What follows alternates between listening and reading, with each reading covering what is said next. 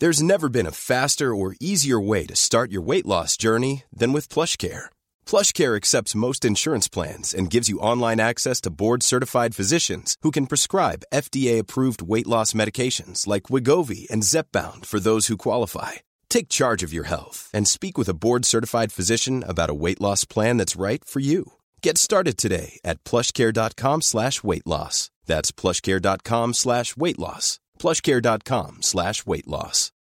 Millions of people have lost weight with personalized plans from Noom, like Evan, who can't stand salads and still lost 50 pounds. Salads, generally, for most people, are the easy button, right? For me, that wasn't an option. I never really was a salad guy. That's just not who I am.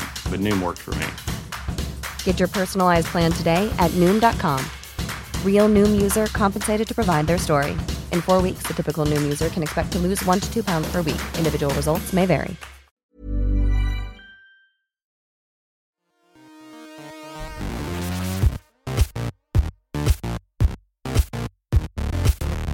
Welcome to the Story Studio.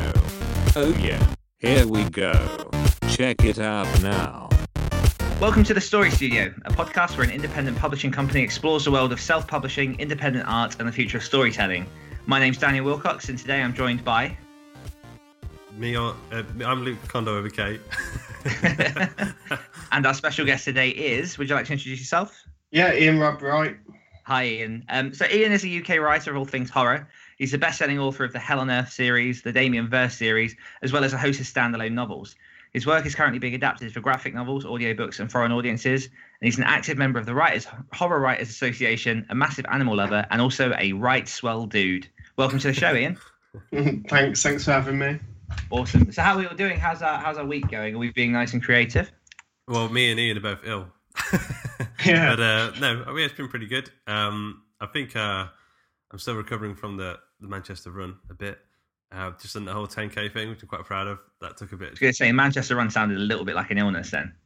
I've got the Manchester runs right now. Yeah, that's what you get. That's, that's, what you get a medal, and you get like uh, uh, some special paper, toilet paper. Anyway, um, yeah, no, it's been good. I'm uh, just getting back into writing. I've just wrote written like the most ludicrous short story I've ever written called "The Penis," which I won't really go into.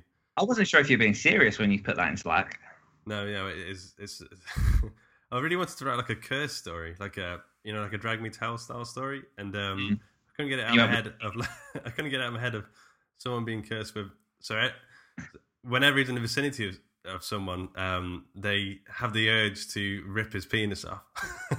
so, so it's like, um, and he's like these massive, he's this massive sort of sexaholic sort of guy as well. So it's sort of a, a play on that. But it's been quite fun to write. What about what about you, Iain? What have you been working on?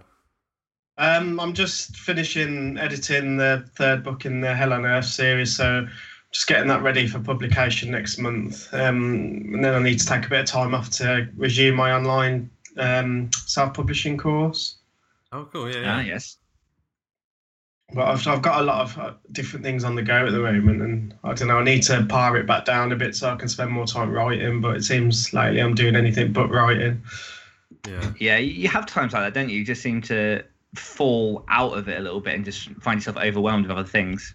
Yeah, I think it's definitely harder to make money in publishing now, um, self-publishing, and so I'm just trying to stabilize my platform a little more by having some side businesses so that I'm not so reliant on selling ebooks on Amazon.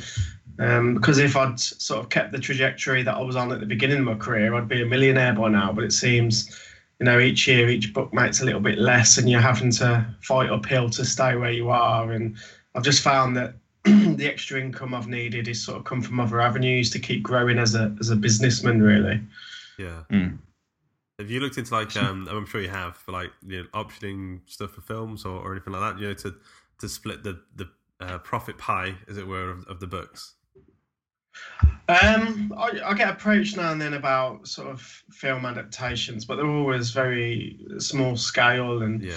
um, I tend to sign contracts with the smaller film people with caveats in that if a studio came along would buy the rights back at a you know a, a lowish amount that would allow me to still explore my options. But yeah. I don't have an agent, so you know it's kind of unless someone contacts me about it, it's not really something I've got my foot in the door anywhere.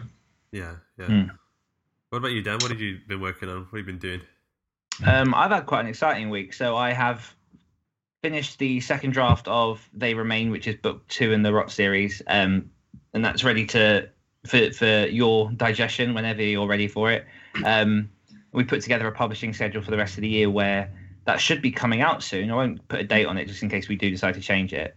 Um, and then I've also been doing the final one of the final read throughs on Lazarus, which was the second of the two books that we both decided to collaborate on when we first started our our crazy project.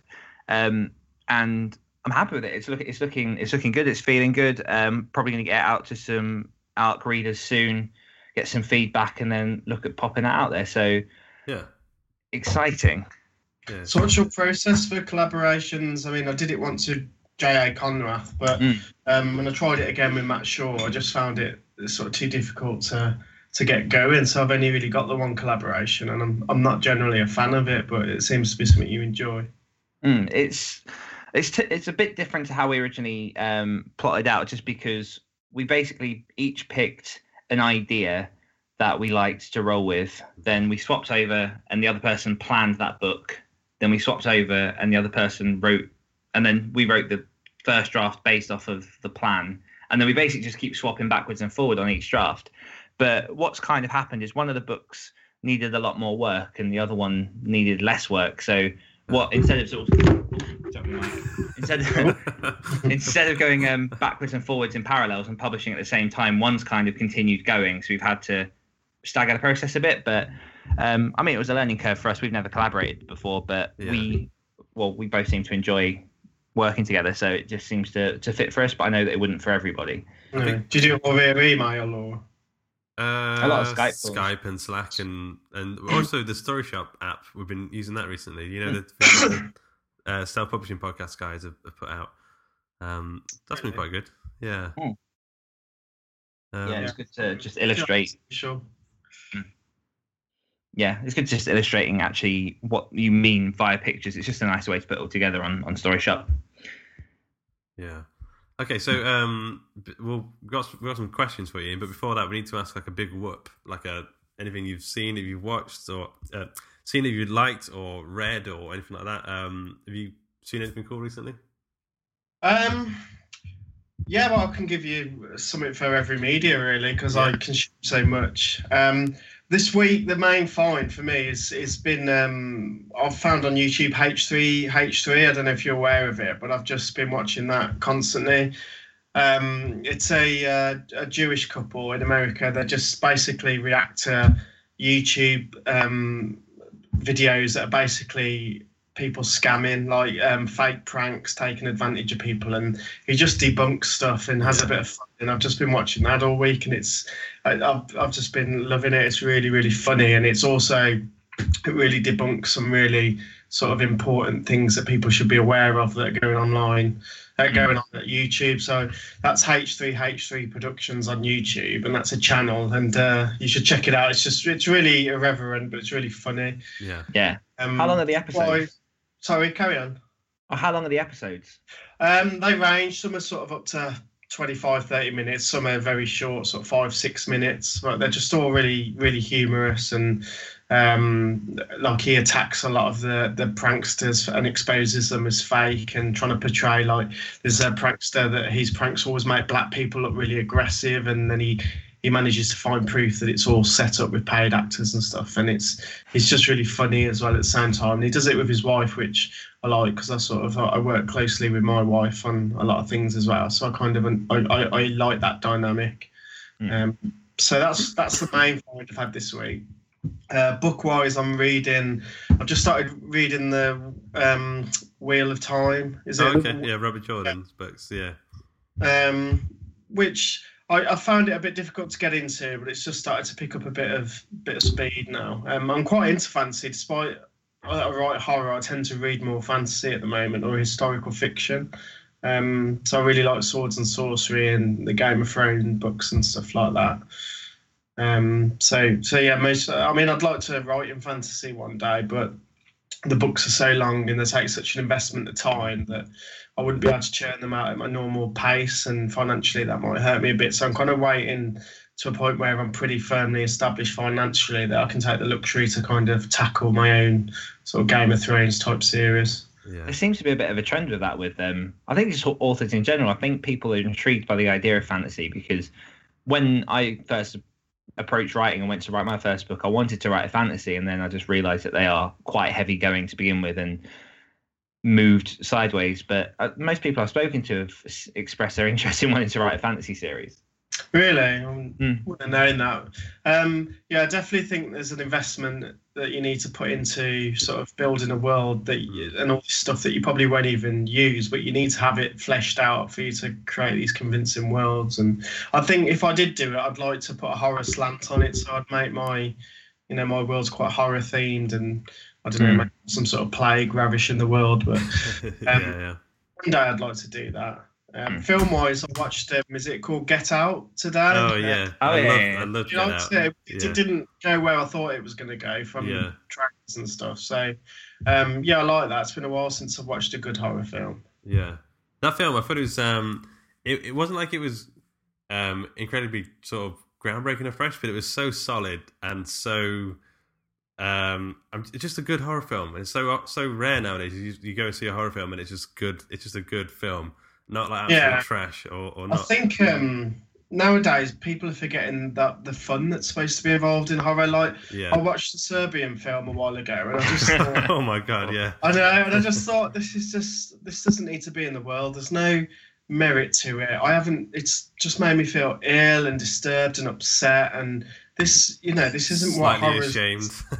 yeah, I don't. It's just like yeah. this is where horror's going. Like, and I take it to a point of where Hostel and Saw is, and I enjoy that because it's still a detachment from reality. But then Serbian film and, and things are, you know like that. I'm just like they just they don't need to exist. There's no merit to them. They're just just horrible. And I think I like the 80s and the 90s horror because there was so much fun involved and you know like Evil Dead stuff. It's like you were watching it for the thrill and and you weren't you didn't want to be left feeling you know traumatized at the end of the film and you don't want to be reminded how horrible the actual world is you want to you want to face your demons through you know the fun of what horror is which is you know the escapism and the absurdity but yeah I think lately it's you know there's too much reliance on these dark and realistic films and they're just they're just morbid.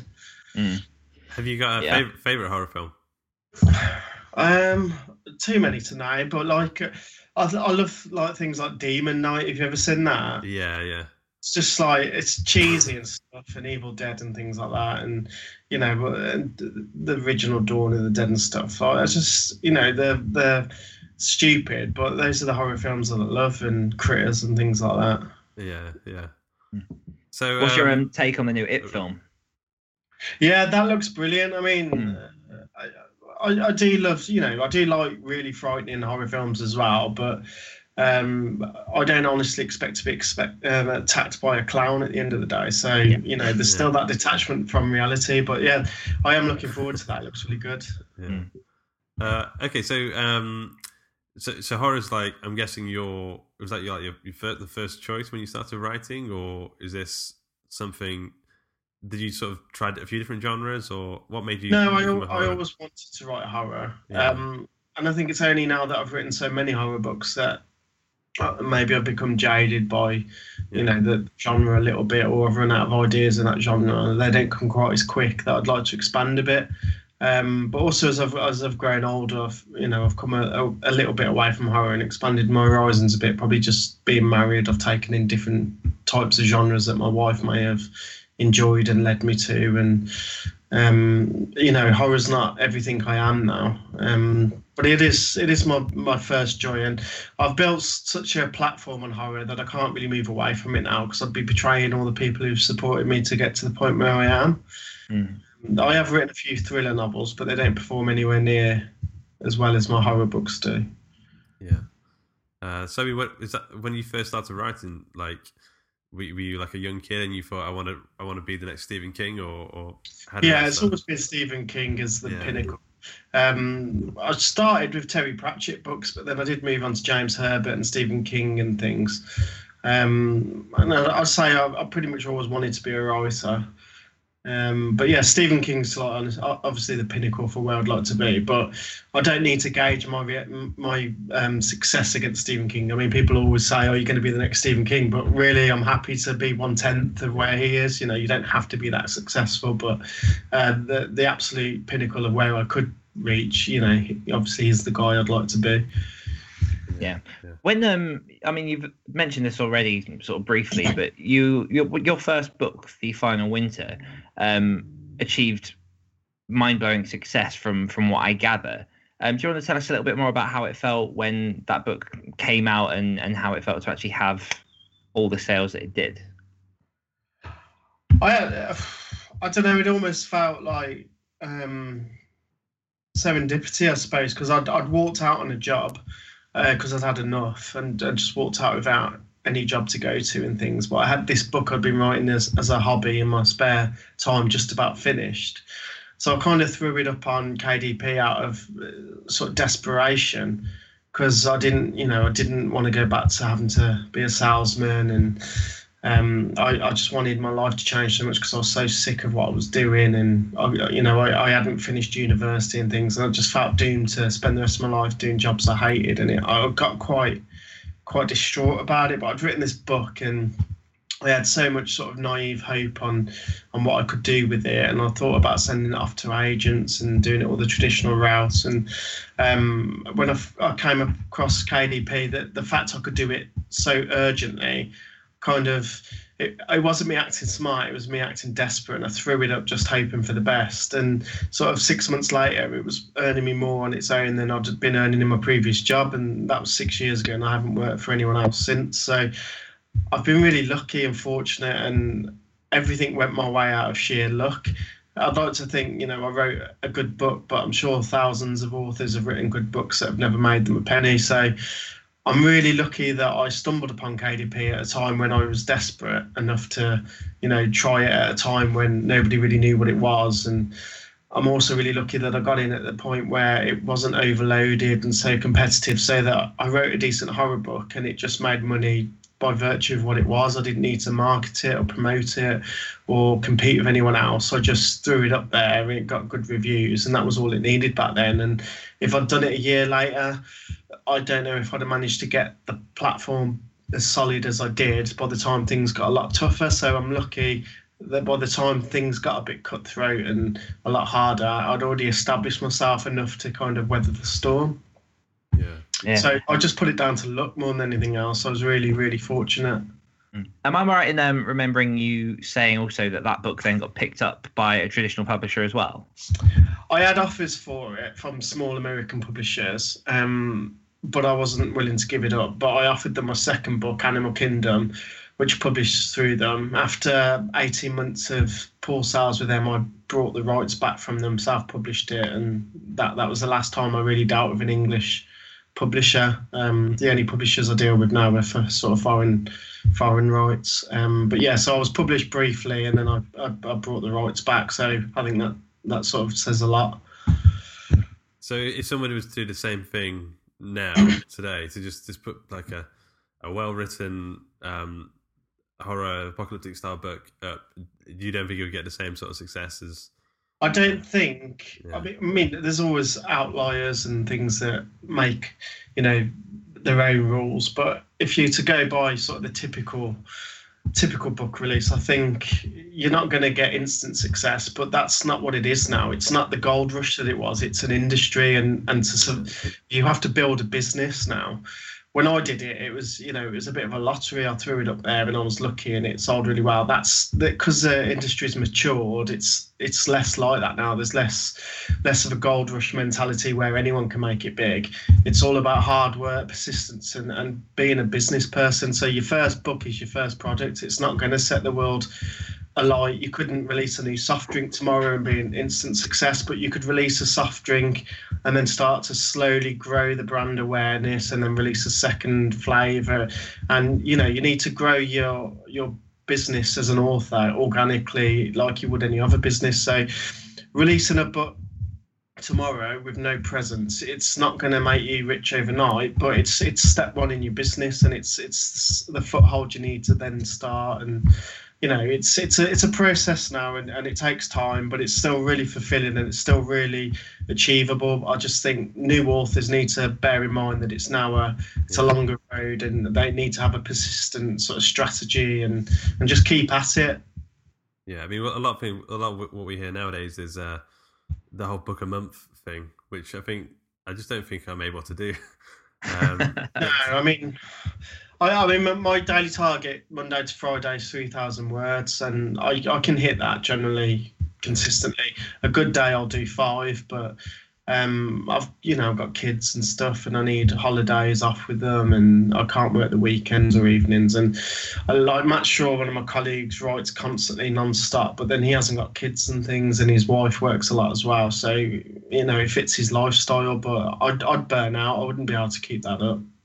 Yeah. So I mean, it's fair to say that the landscape of self-publishing has changed a lot in the last sort of six years. What are the key things that you've seen outside of um, obviously the increase in indie books online, and how how do you think it's going to change in the next six years?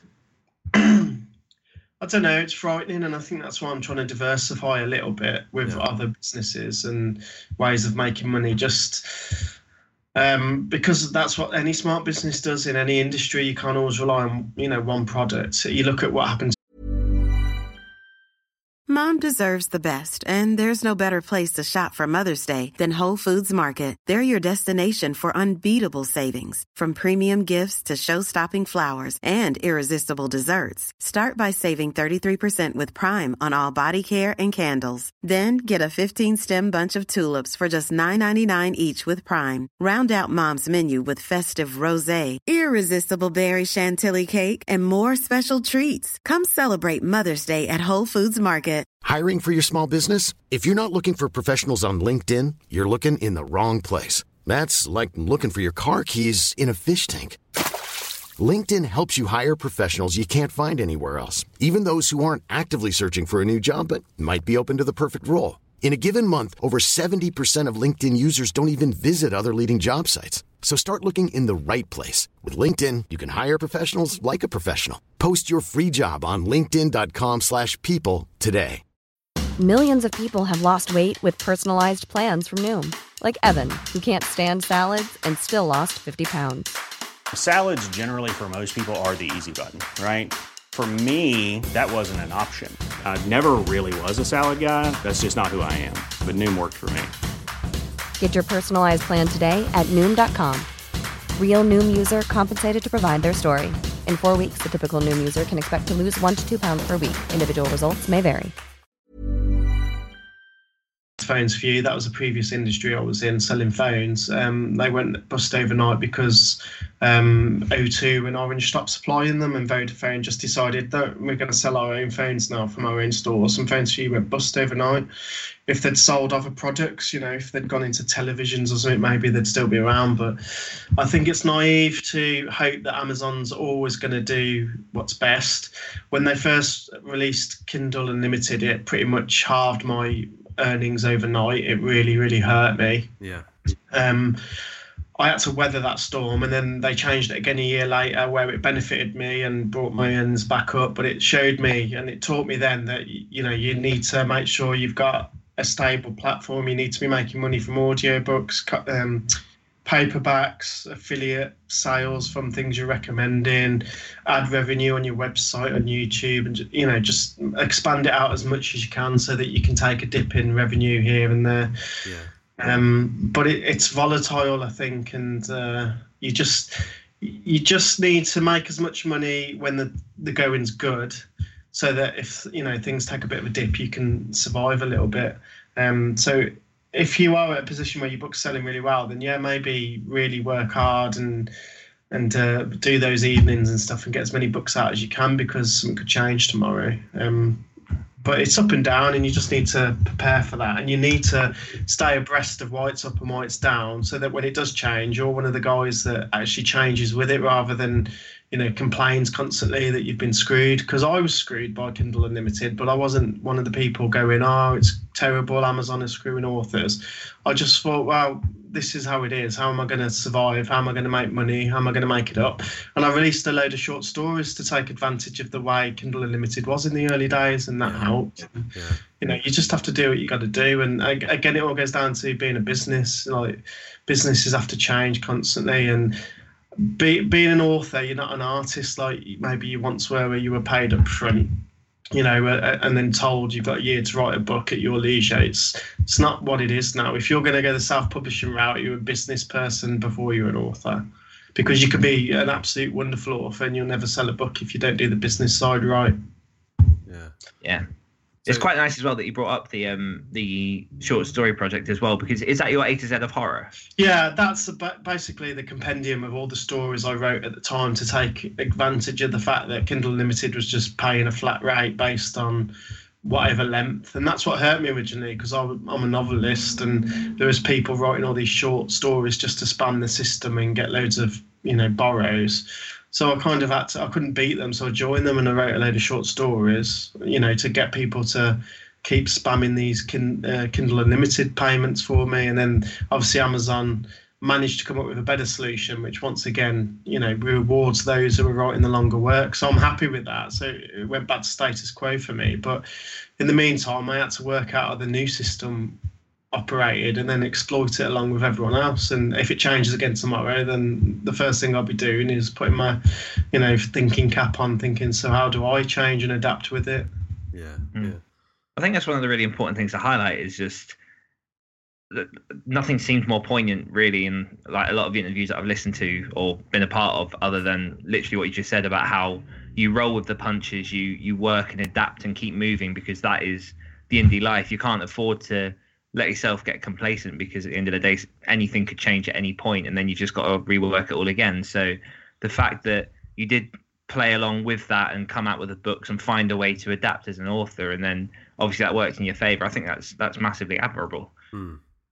Yeah, um, I think that the only consistent thing any author can do is to just keep creating products, keep writing books, because it doesn't matter what changes are coming. That's the one thing that'll probably always be in your favour. So you know, if the going gets tough, just get your head down and write more books, write more content. The more you've got to sell, the the easier it is to make a living. So, I mean, that's that's the one constant, I suppose, through all of it, and that you know that's good because that's the part of the job we all love.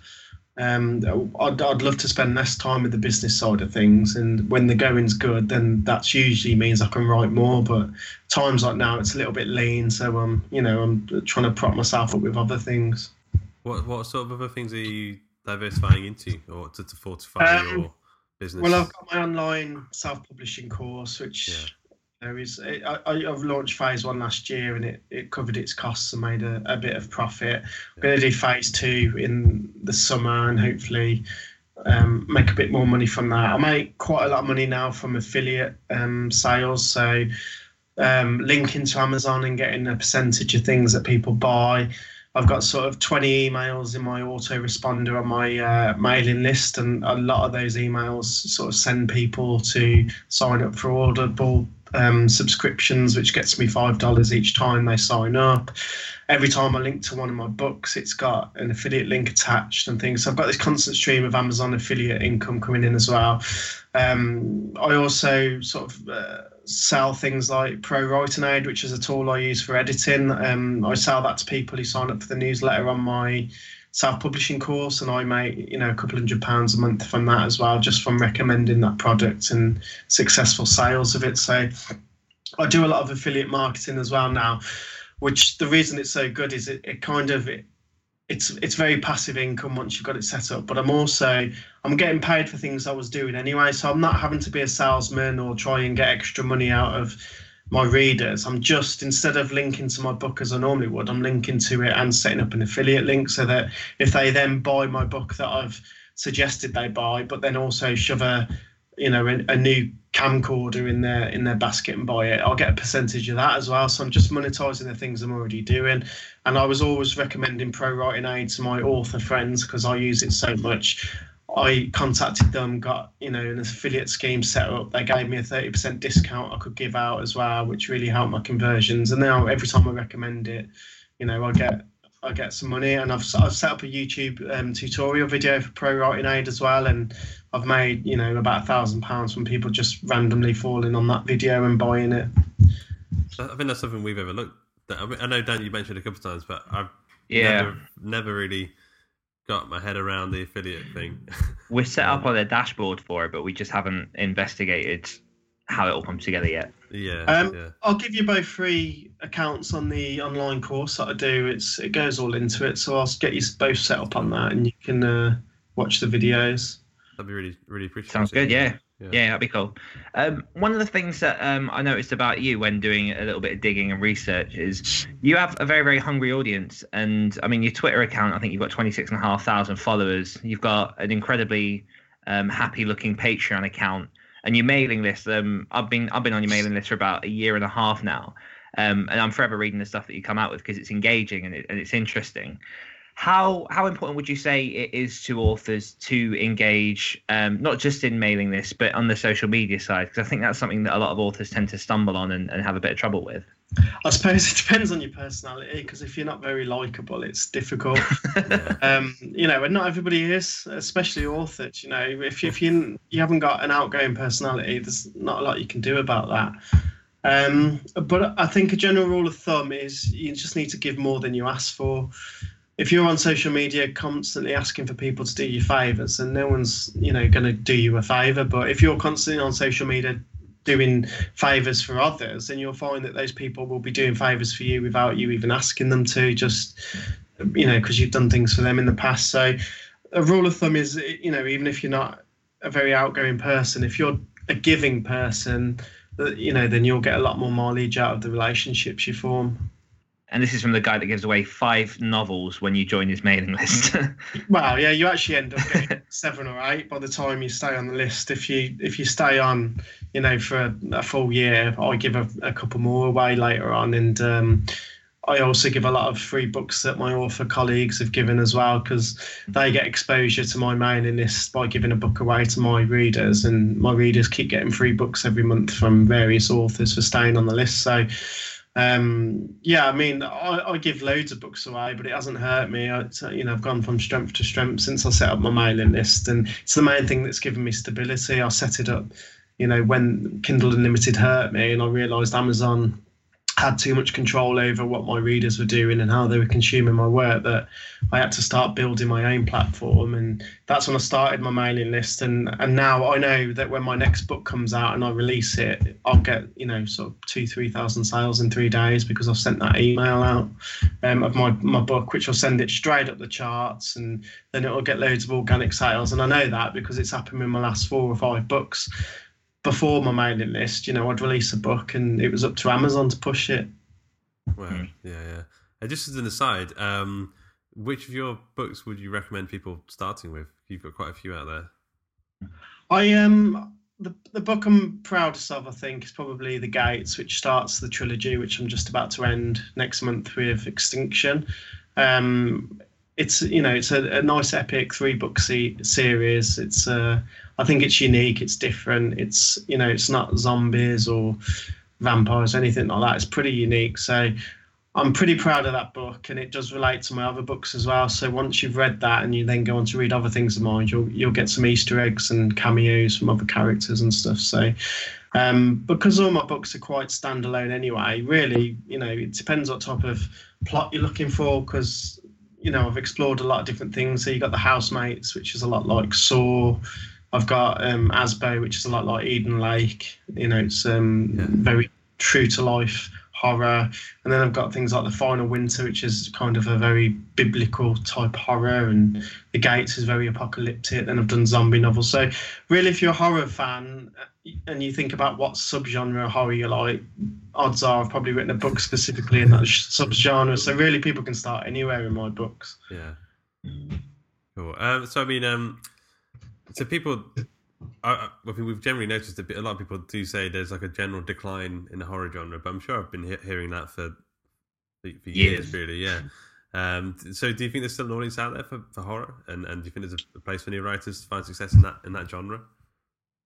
Yeah, absolutely. I think because it's a niche genre, you're probably going to find it easier finding success in horror than you would in, you know, thrillers or romance or something that's massive and flooded. I think, um, you know, although I love horror and I love my colleagues and stuff, I, I don't think there's a massive dearth of talent in the horror industry. So I think, you know, there's plenty of room for some really groundbreaking stuff a lot of it's you know a little bit tired now. There's a lot of zombie stuff about. I mean, I've I've written my own zombie stuff, and you know we need some new ideas. We need some new monsters and things. And I think you know there's a lot lot of room for someone to to make the leap and um, you know Stephen King's not getting any younger, so yeah, abs- absolutely, it's a thriving genre, and it always has been, and you know, but it's never been the mainstream success of romance or thrillers and stuff. It's always been a, a quieter genre, but you know that's just how it is. And and again, getting your own mailing list and things, and building your own platform, you don't have to worry about what's trendy because you'll always have you know your own platform of avid fans so I don't really see ups and downs in the genre. I just see growth in my in my mailing list, which happens every single day. Mm. Yeah. What is it about the horror genre that does bring you in? I know you mentioned earlier a little bit about sort of the fun behind it, but is there anything specific that that bring that brings you the joy in the horror?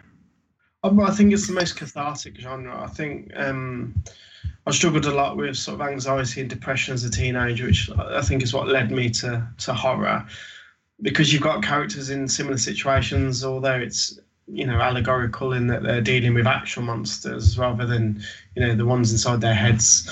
Um, you know the strength they're finding to to battle their their demons. You know it's it, it mm. gives gives you the strength to kind of find a little bit of inspiration and strength. And I think it's very much a humanistic genre that's about you know human beings and what what we're capable of more than any other genre. And I know it can seem absurd to those who don't love the genre, but I think it's actually very it's a very ancient genre and it's it's very much tied to our psyche more than you know most other genres and I think you can you can really gain some sort of some therapy from horror I think. If it's if it's done well you can face some things about you know the human soul and understand some things about yourself and um, I, I suppose also there's that um, feeling of just you know you watch someone on screen suffering, it puts your own problems in perspective, even though you know their problems of you know fighting a monster's a bit, a bit stupid. You don't realise that on a subconscious level. You're just equating the two things. I think when you see a person suffer, you end up being empathetic, and it can sometimes lift you a bit. Yeah, mm. you just reminded me as well. I, I read on your blog you had that post, and I recommend people to go and check it out. Uh, the ten books that scared the crap out of you, or, or something along those lines. Yeah. Um, so definitely go check check that out. I think we're we're coming towards the end of our questions. And have you got anything else you want to ask before we do the quick fire round? Uh, let's have a quick look. Uh, what piece of advice would you give to horror writers who are starting their journey today? Um, visibility is the key, and the best way to gain visibility is with a funnel. So as soon as you can, you want to give something away for free because it's always easier to find somebody uh, with free than it is to charge them for something and take a risk on you. So get something created that you can give away for free and then capture that email address straight away and then you can you'll then be able to see you know in a spreadsheet that you're growing as a business because you'll be able to go right i added two people on my mailing list today three people you know yesterday two people for that and you can actually see that you're growing and doing the right thing you're gaining you're gaining readers and it's there's no guesswork you're not wondering about how many people amazon is show is showing your work to.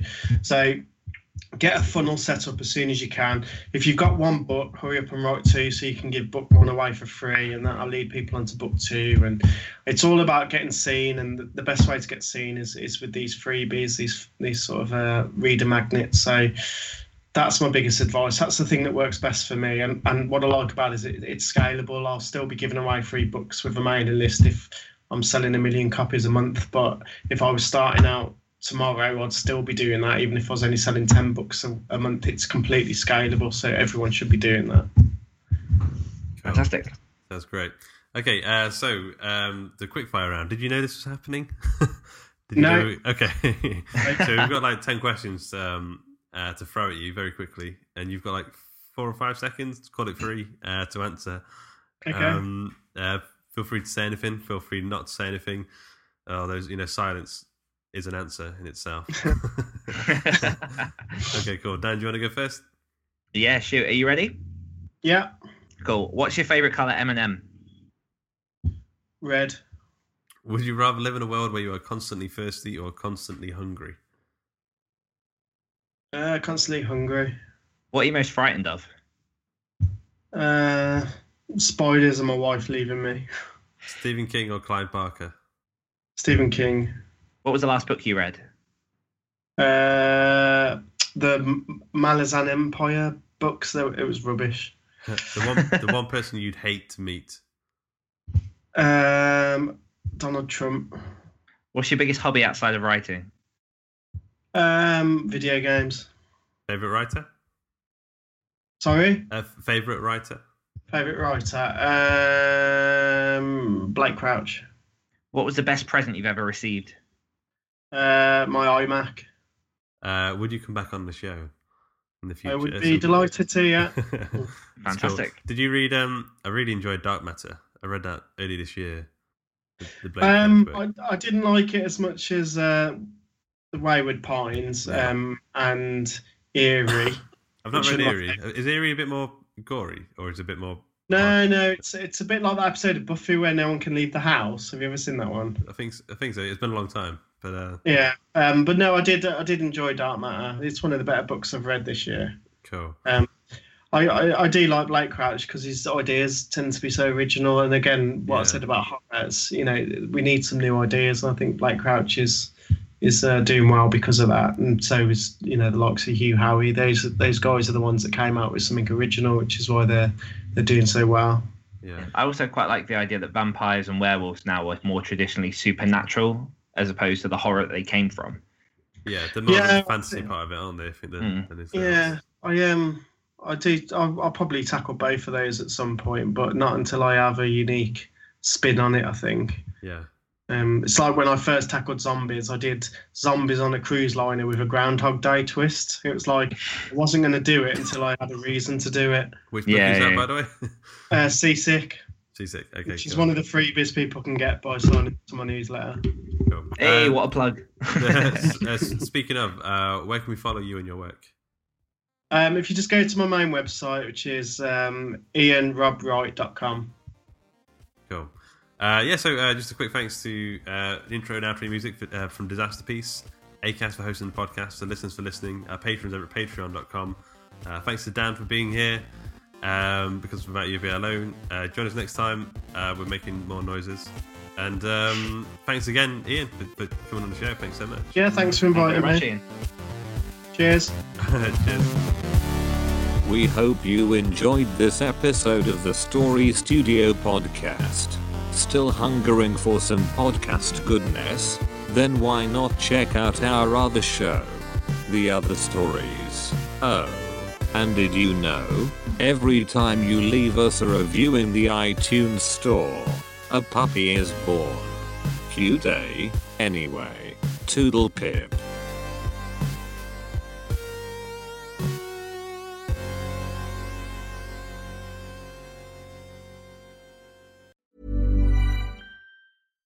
Hey, it's Paige DeSorbo from Giggly Squad. High quality fashion without the price tag. Say hello to Quince. I'm snagging high-end essentials like cozy cashmere sweaters, sleek leather jackets, fine jewelry, and so much more. With Quince being 50 to 80% less than similar brands. And they partner with factories that prioritize safe, ethical, and responsible manufacturing. I love that. Luxury quality within reach. Go to quince.com slash style to get free shipping and 365 day returns on your next order. Quince.com slash style.